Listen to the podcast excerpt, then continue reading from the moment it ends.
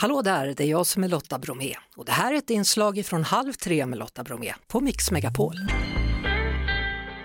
Hörrni, det kallas för det mest ärofyllda uppdraget i svensk tv och i år så har det tillfallit Babben Larsson. Hallå där!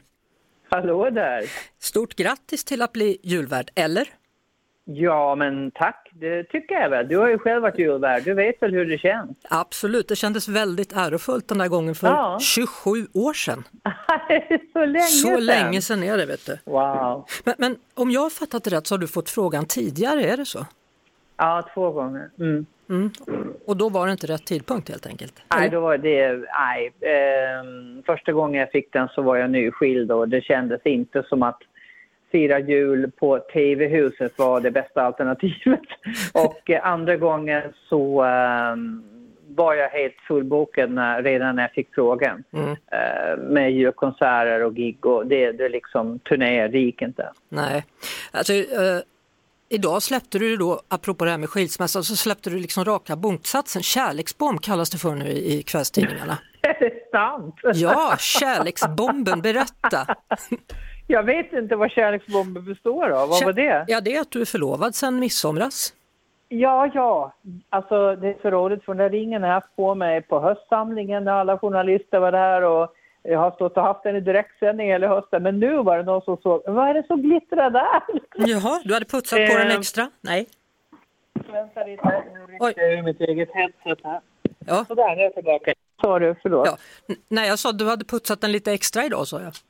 Det hade jag inte, Nej. men eh, nu var det någon som råkade säga den. Och, eh, men jag har varit förlovad sedan i midsommar, så ja. Ja, men jag tror jag missade det när du var här. Vi, vi pratade väl om den här hemliga hantverkaren, men sen var jag väl... Stämmer, eh, du såg inte heller något.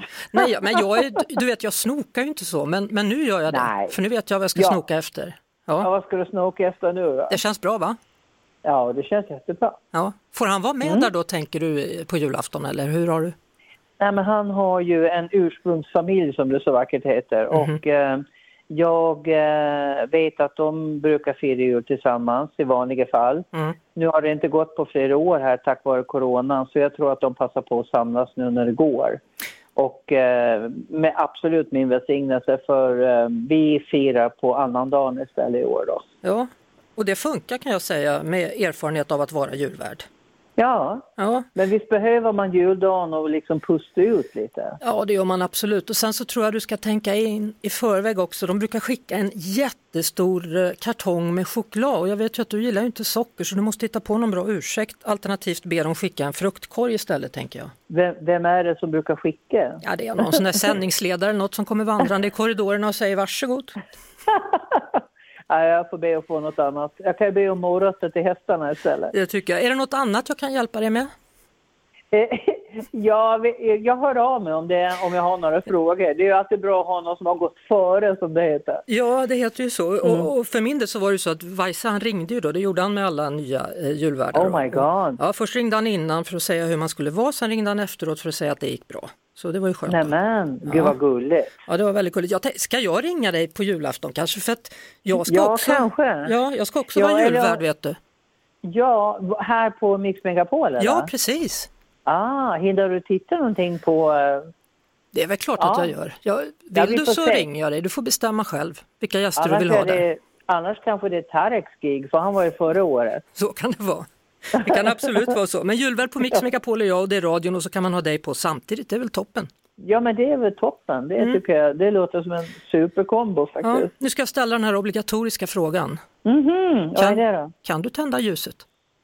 Eh, om inget otroligt allvarligt inträffar med, med, mina, med mina lemmar innan julafton så tror jag att jag ska gå i land med det där. Och då, ska komma, då kommer följdfrågan på den, den är, ska du träna på att tända ljuset? Nej, det ska jag inte. Nej, det gjorde inte jag heller Nej. faktiskt, i all Jag, ärlighet. jag litar på att det sitter. Ja, det sitter jag, det sitter i jag, ryggmärgen. tänder, jag tänder ljus hemma rätt ofta så att eh, jag, jag får regelbunden un, underhåll av den, Ja. av den som- liksom, ja. Mm.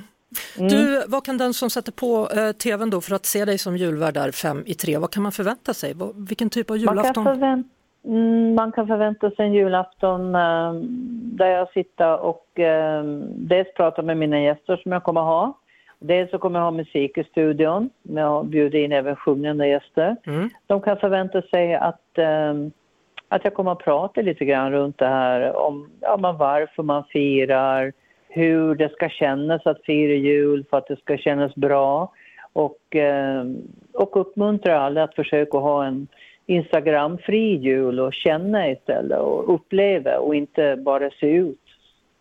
Se ut, ja. Ja, men det är väldigt mycket idag att det ska se bra ut istället för att det känns bra. Det, det är ju lite underliga tider nu, men att man har en jul som känns bra, det tycker jag är mitt budskap.